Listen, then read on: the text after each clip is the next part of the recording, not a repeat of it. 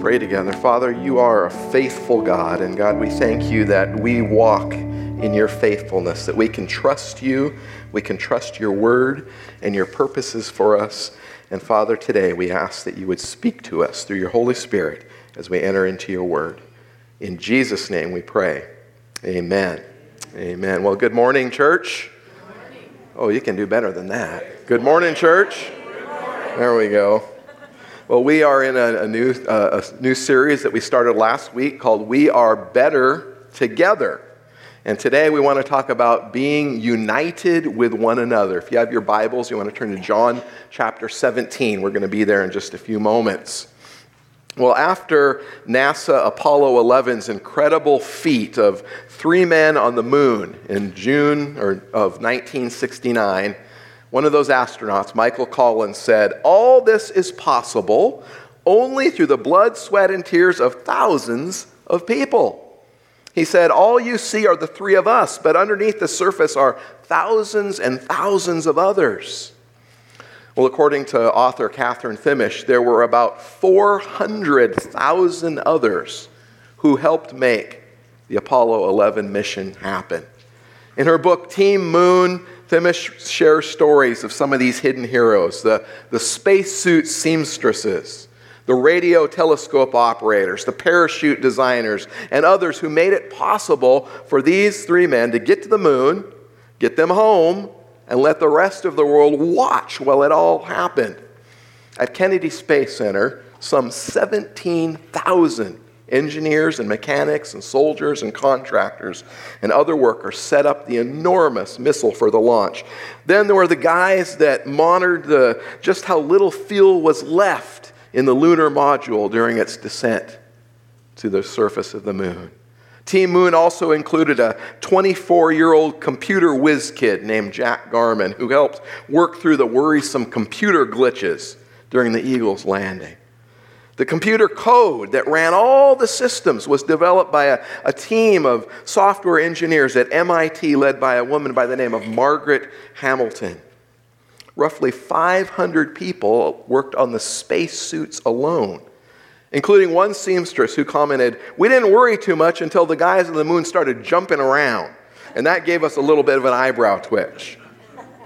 So, no wonder that astronaut Neil Armstrong would later say that as he took his first steps on the surface of the moon, he immediately thought about all of those 400,000 people who had given him that opportunity to take that first step. Well, you know, it is amazing what people can accomplish when they have a unified purpose and goal. Well, today we want to focus on the church the body of Christ. And the fact that Jesus is praying for us to be a community of unity. You know, we live in a culture that values individualism, don't we? We are trained from a very young age to pursue self determination. And so it's not surprising that our world is so fragmented. Even the church reflects this. Well, it's difficult to even get an exact count because the number keeps going up. There are thousands of different denominations and religious groups in the United States alone. Well, here we are in the midst of this series, looking at a few of the one another statements in the New Testament. I mentioned last week that there are 59 specific one another commands in the New Testament. Last Sunday, we handed out puzzle pieces to help establish that truth that God has created us to fit together and to care for one another. And today, we want to consider how we can be united together because Jesus is praying for us to be that community of unity. So let me ask you this How are you doing? How are you doing in your quest for unity within the community of faith? Would you say that Garden Way Church is united so that we can, with one voice, glorify the God and Father of our Lord Jesus Christ? Are we living together with unity of mind and singleness of heart as we share the gospel message? Those can be some tough questions to grapple with.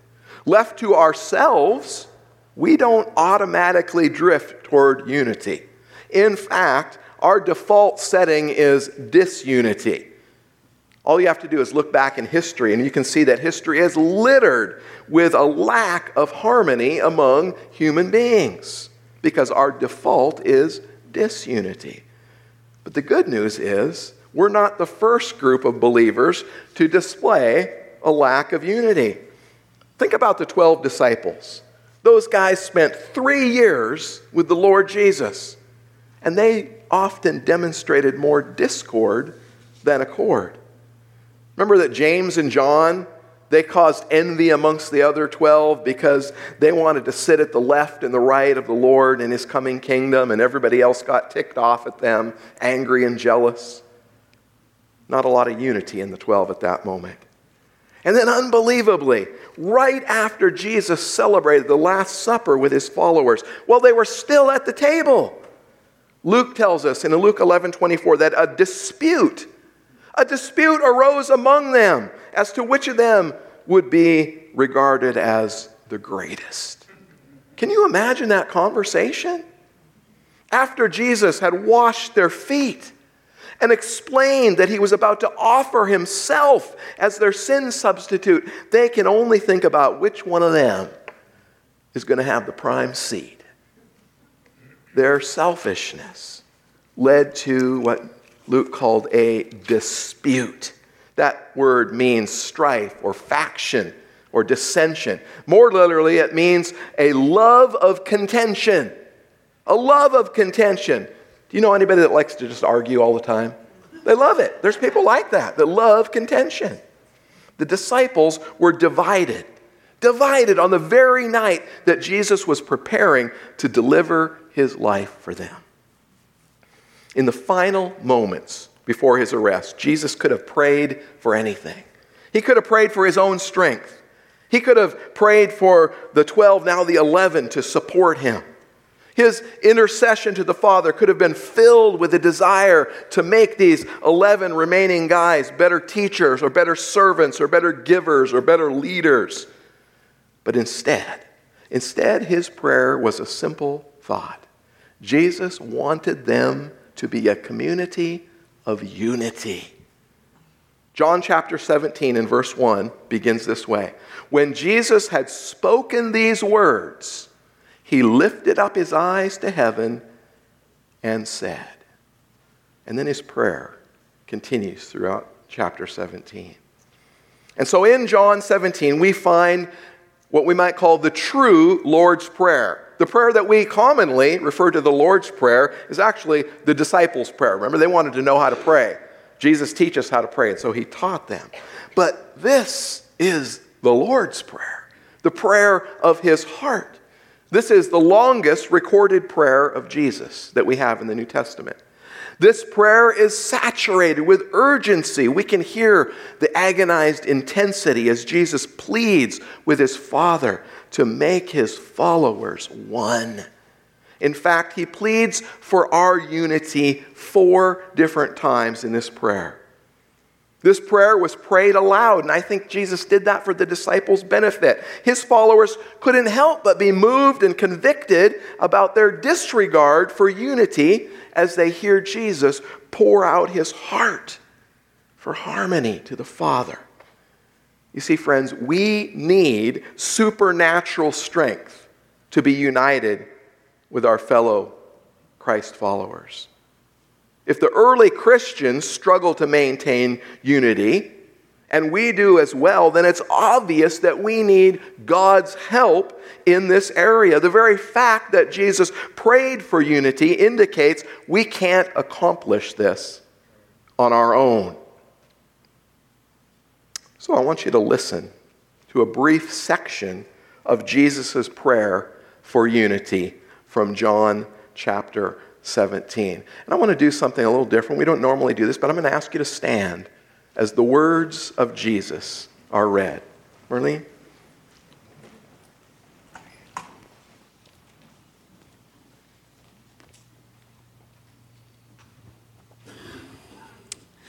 The words of the Lord.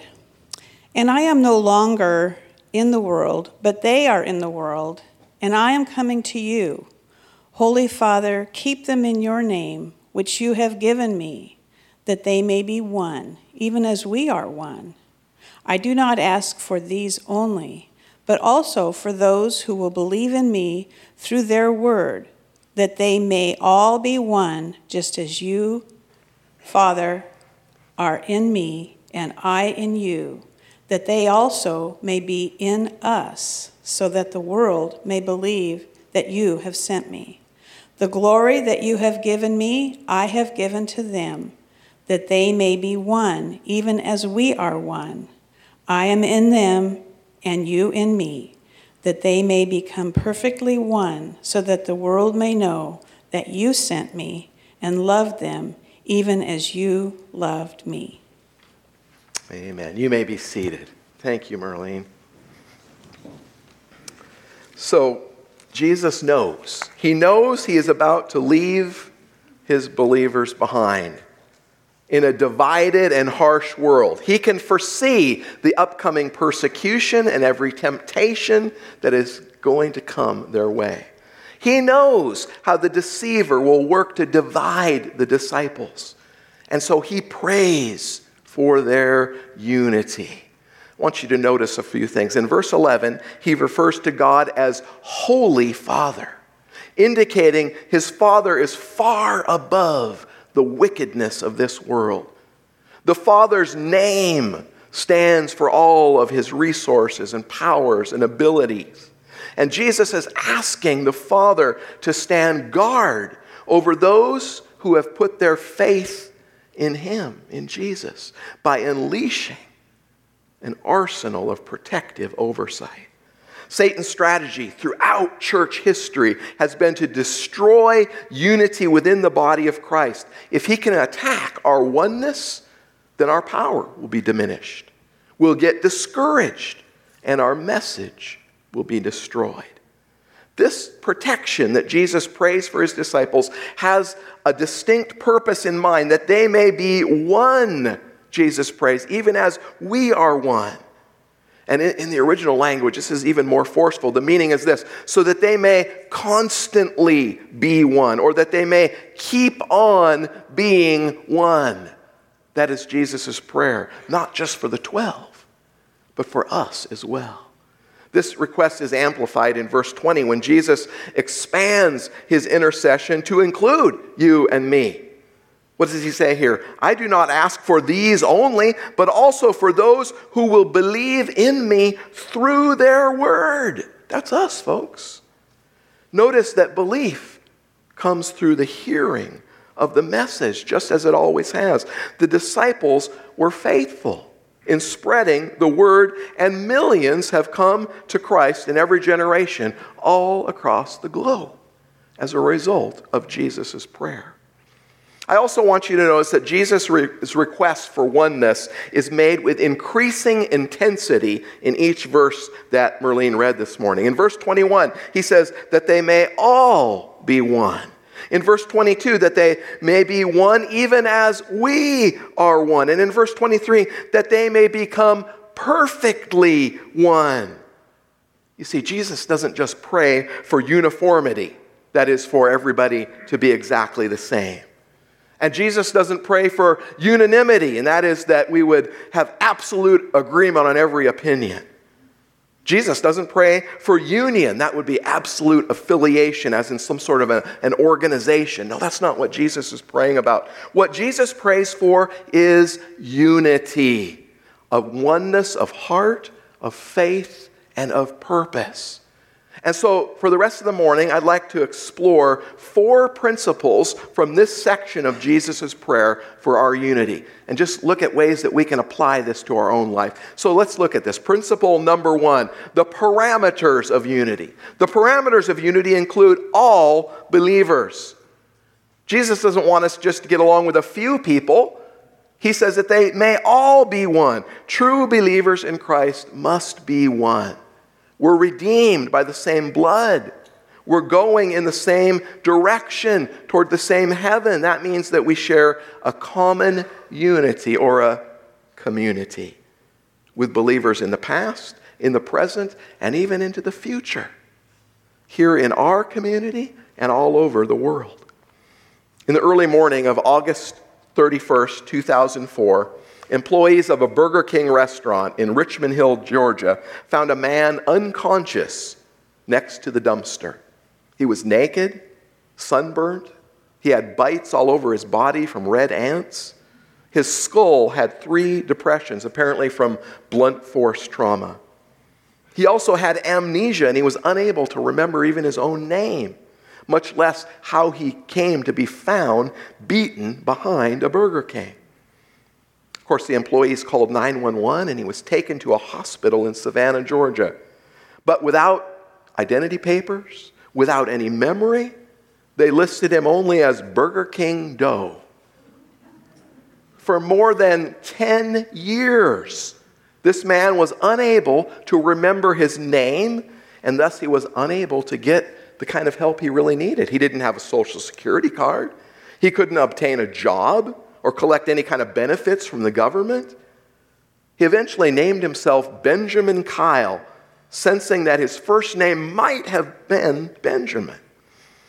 And he began to search, to search for a community that knew him previously, to help him piece together his identity. You see, without community, without community, the man had no access to his story. Finally, with the help of some investigative reporters and some genetic testing, Benjamin Kyle learned his real name and his likely family of origin. And as he started to identify with his community once again, he said, Looking at all these names, all these people, kind of gives me a sense of belonging. He said, I have a history. I'm not just some stranger that materialized out of thin air. Can you imagine living for 10 years, not knowing who you were, where you belonged, who you connected to without a community. You see, friends, we are created for community, a community that Jesus calls the church, the body of Christ. And that eternal community includes all who put their trust and faith fully in Jesus. Not just the ones that we like the most, not just the ones that align with our personal preferences and opinions like Benjamin Kyle, we should continually be looking to connect in unity with Christ's community of all believers. But I want to remind you of one thing unity doesn't mean uniformity. We mentioned that earlier. The great theologian Augustine wrote this phrase in essentials, unity. In non essentials, liberty. In all things, charity or love. You know, it's possible to be diverse and not be divided. As we learned last Sunday, we're all distinct pieces of the puzzle, and our variety is very valuable. We have different gifts and abilities and personalities and thoughts, and yes, even opinions. And we're not called to be the same, but we are called to be one. To be one. And so we cannot expect everyone to be exactly like we are, to think the way that we think. It's impossible within a diverse church as God has designed it. Instead, Jesus is praying for us to be that community of unity. Principle number two the pattern of unity. The pattern of unity is linked to the unity of the Father and the Son and the Holy Spirit.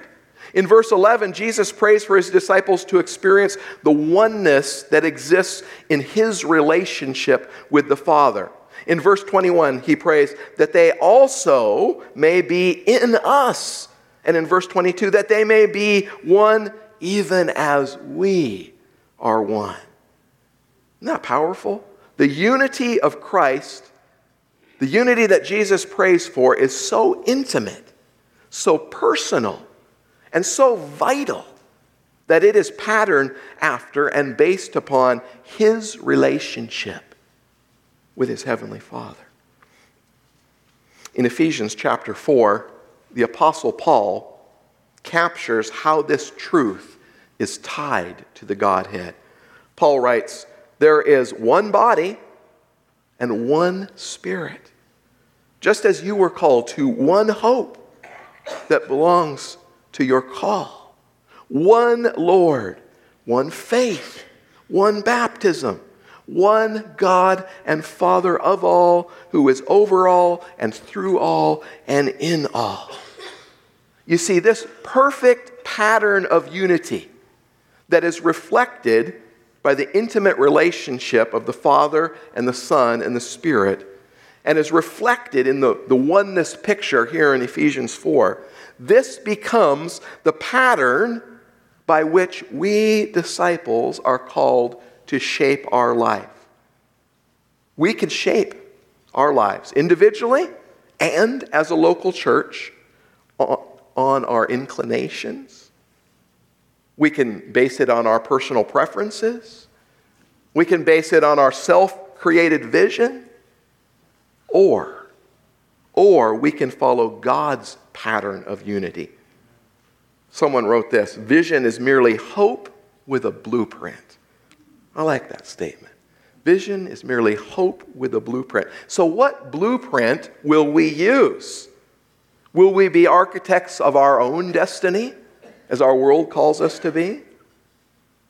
Or will we follow the pattern, the blueprint that the Lord has left for us in His Word? Friends, we can talk all about unity. We can preach about unity. We can dream about what unity might be one day.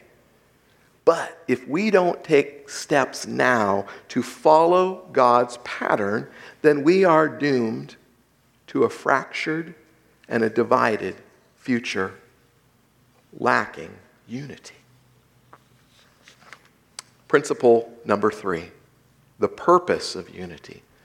The purpose of unity is to accelerate evangelism. Look at the last part of verse 21 so that the world may believe. Jesus is praying for all this unity so that the world might believe. Verse 23 so that the world may know that you sent me. You see, unity is important and it's wonderful to experience. But notice, we're not just to enjoy or pursue unity for our own sakes, because ultimately our oneness is designed to draw people to Jesus to accelerate evangelism. When unity is fractured within a church or between churches, then the bride, the bride is broken. The bridge is blown up because there's not the unity that Jesus calls for. A divided Christian community denies by its own behavior the very message that it proclaims. And so, one who is seeking truth is attracted to the oneness and harmony in the church. But when unity is absent, you know what? They can smell it a mile away and they'll be turned off. Dissension and disunity have hindered more revivals than we can ever imagine. Lost people are not looking to be a part of another organization that is fighting amongst themselves. When a future believer looks at followers who are launching verbal hand grenades at one another, they're likely just to say, if they can't even agree on the truth amongst themselves, how could they possibly teach me anything? You see, the, the practice of oneness puts God's reputation on display. That's what we're about. Verse 22 says, We have been given the glory which was given to Christ. Look at that. The glory, Father, that you have given me I have given to them. I want you just to think about that for a moment. The glory given to Jesus has been passed on to his followers. The word glory, it literally means weighty, heavy. It, represents, it represents the visible manifestation of all of God's attributes. The glory of God the Father given to Jesus in the flesh has been passed on to his children. Now that's weighty. That's heavy, if you will. A heavy burden which we must bear. Not a difficult burden, a wonderful burden of oneness and unity, glory That is what Jesus is praying for as he prays for us to be a community of unity. One more principle. Principle number four the point of unity. The point of unity is for us to be absolutely united. Look again at verse 23. I in them, you in me, that they may become perfectly one. The word perfectly derives from a root which conveys the idea of end or aim or goal. It has the idea of maturity and completeness. And so the aim of Jesus' prayer is for us, his bride, his body, his flock, his church, to be completely one. The mark of a mature disciple is absolute oneness. Our unity with Christ and our submission to him should give us a spirit of humility and sweet harmony with our brothers and sisters in Christ. Jesus is praying for us to be a community of absolute unity. And so, as we begin to close up here, I want to just leave you with some practical steps of unity that we can each pursue as we ask this question How can I? How can I be an answer to Jesus' prayer by fostering unity within the community that we call Garden Way Church? Here's the first step be a grower. Be a grower. Peter writes in 2 Peter 3:18, "But grow in the grace and knowledge of our Lord and Savior Jesus Christ." Are you growing? Are you pursuing growth? Have you ever heard this phrase? Absence makes the heart grow fonder. That's a great little phrase, isn't it? And it might be true in human relationships, but you know what? In our relationship with God, absence makes the heart wander, not grow fonder. When we wander, do you know what happens? We often go to war with others. Distance from God can cause discord in the church.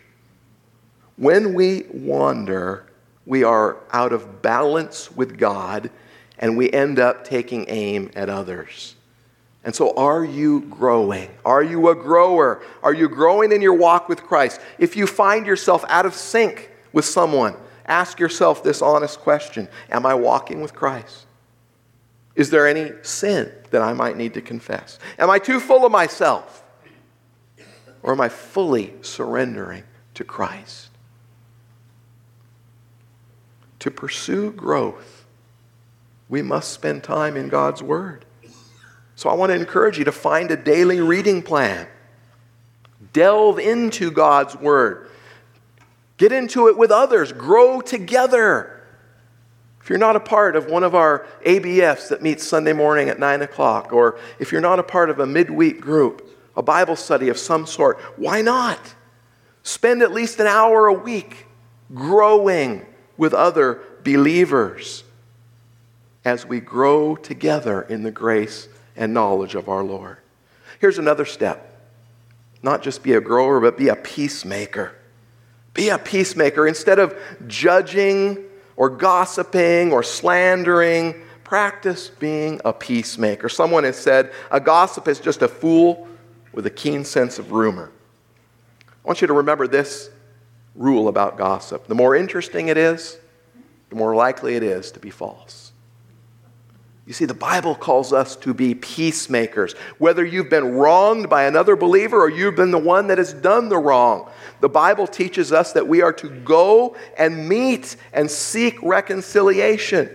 We are to initiate reconciliation, whether it's our fault or not. If someone has a grudge against you, follow God's leading and do what you can do to make it right. If you have something against someone, Figure out a way to meet with them. Take someone else with you that can help you. Do what you need to do to meet and to reconcile. Don't fall for Satan's schemes. Instead, be an answer to the prayer of Jesus. Which then reminds me of this. Are, are you carrying bitterness? Maybe you've been hurt in the past. You've had a hard time forgiving someone for something they've done to you or said to you. Do you understand that it's vital for you to repair your relationship? Whether it's in your home or in the house of God. We must be people that keep short accounts with others. We need to be like the, the young child that I read about who was overheard reciting the Lord's Prayer. And she said, And forgive us our trash passes, as we forgive those who have passed, tra- passed trash against us. Isn't that great? Are you passing trash around? Get rid of it because it's going to start to stink. Romans 12 18 doesn't allow for us to be nonchalant about unity. Paul writes, if possible, as far as it depends on you, live peaceably with who? All, everyone. You see, there's no unity if we're not pursuing peace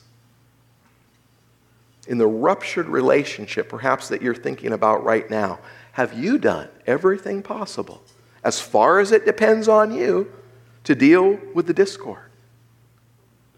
Or are you being too passive? Be a grower, be a peacemaker. And then, number three, be a uniter. Be a uniter. In Ephesians 4 3, Paul writes, eager to maintain the unity of the Spirit in the bond of, priest, uh, of Christ. Are you eager to be a uniter? The New American Standard Version is a bit stronger. It says, being diligent to preserve the unity of the Spirit in the bond of peace. Are you diligent? Are you as diligent about being a peacemaker as you are about the other things in your life? Are you diligent about brushing your teeth? Are you diligent about taking care of the things around your house? Are you diligent about paying your bills? Are you eager to engage in that favorite pastime or hobby? So eager that you're diligent to make sure you're there at the right time with the right supplies. Are you eager and diligent? We need to be eager and diligent about unity, about being a uniter. And so let me ask you this what one thing can you do this week to maintain the unity of the Spirit? Let me give you some ideas. Can you be more edifying in your conversations? Instead of raging about current events or about the decaying state of the world, how about talking about the good things that God and His people are doing? How about speaking encouraging words to others, making it a point to look for ways to speak encouraging words? How about simply just being a person that says thank you a lot? How edifying would that be? Can you serve more in a ministry to unite God's people? Maybe you might think about uniting God's people across generations. Nan has a lot of great ideas about working with kids and families and outreach. Are you ready to step up and say, I'm ready to be a uniter across the generations? I'm ready to unite in reaching out to people that don't know Jesus and help them to connect with people in the church. How about just some simple things like this? We've got three requests this week that just came in over the phone from area uh, care centers, nursing homes, and care centers. They're looking for people that would just come and do a simple Bible study or a little church service? Could you help unite those people that are so lonely with God's people by just showing up and sharing God's word in a simple way? We'd help you. I'll get you the training material, I'll get you the little, little materials that you could share. It's not a hard thing to do. Just show up and love people. How about something as simple as giving somebody a ride to church? We got a couple of requests this week from people just calling into the church office saying, Is there anybody that could give me a ride to church? Could you make that a part of your Sunday routine? Give up an extra half an hour, 40 minutes, 20 minutes before, 20 minutes after, just to give somebody a ride? Be diligent to look for opportunities to be a uniter. People want to unite with us. do we have the people that will step up and say, I'll help? Pray for eagerness, friends, and then get busy. Be diligent to do something to unite God's people together. It's as simple as giving us a call at the church office or filling out one of these connection cards. You can find them by the front door and say, Help me to connect in some way. We'll get you connected. Nan or I will sit down and talk with you. We'll talk about your skills and abilities and figure out a way that you can help to be a uniter. For the 1889 World's Fair in Paris, more than 100 artists submitted plans to design the centerpiece, the masterpiece of what was called the Exposition Universelle. And the winner was an engineer named Alexandre Gustave Eiffel who proposed a 984 foot tower, the tallest building or structure in the world at that time. The skeptics scoffed at his design. They called it useless, artless, ugly. But Eiffel called her La Dame de Feu, the Iron Lady. Gustav Eiffel's name was on his tower, but Eiffel himself thanked 72 scientists, engineers, and mathematicians on whose shoulders he stood. And their names are inscribed into the metal, into the steel of that tower. Of course, the tower also relied on 300 riveters and hammermen and iron workers who put together the 18,038 piece jigsaw puzzle of wrought iron in two years, two months, and five days. Oh, and then don't forget the acrobatic team that Eiffel hired. He hired them to help his workers maintain balance on the very thin beams as the strong gusts of wind came through. We have each of them to thank, as well as the, the Paris City Council that voted in 1909 not to tear down the tower, despite the fact that its 20 year permit had expired. The tower's longevity depended on those council members and each of the voters who put them into office. You, you, see, friends, great things can be accomplished when we are united in purpose, following the pattern, the parameters of the Lord. God wants us to be one, but not alone. That's why Jesus is praying for us to be a community of unity. Let's pray together. Father, we are grateful for your word that reminds us of the vitality of your church, but also of the urgency, Lord, for us to pursue this unity so that we can remain vital and healthy. Lord, so that we can remain attractive to those who don't know you yet. Father, may we be a people that are diligent and eager to pursue unity. Father, may we be willing to lay aside our own preferences and opinions and deeply held ideas in order to pursue the true unity of your church and the careful pattern that you've given us. Father, may we build upon the foundation of those that have come before us, and may we serve you well in unity and in love. In Jesus' name we pray. Amen. Amen. Well, I want you to know this morning that our elders are ready to pray for you today as you seek unity. And so I want to just encourage you. Maybe you want to take a moment as we stand and sing in just a moment to make your way back to the prayer corner back here in the left corner. Some of our elders will be there to pray with you. If you need some help in walking through a difficult relationship, they'd be honored to pray with you and help you in that. But you need to take that opportunity to be a part of the unity of this community. Just before we stand and sing, I have a, one announcement for the church that I want to make. Our elders are uh, very pleased to recommend two men for the office of deacon here at Garden Way Church, and that are, those are Ken Poling and Terry Roper. So there's Ken and Marilyn on the left, uh, and uh, Terry and Bobby on the right. Terry and Bobby have their, uh, their German shepherds with them there in that per- picture. And uh, as you leave today, I want to encourage you to stop by the Welcome Center. On the counter there, there are two forms, two different colored forms one for Ken, one for Terry, and it has a, a, brief bio about their life and their walk with the Lord and who they are. And then on the back, there's a, a form for you to fill out and to turn back in. And we're going to have two weeks for you to, to have this and get it turned back in to the elders as they uh, wait for your response uh, to their proposal for these two men to serve our congregation as deacons. Thank you for being here. May God bless us all as we pursue unity. Now let's stand together for our, our closing song. We're going to sing two songs as closing. As I was looking for songs this week, I kept running across this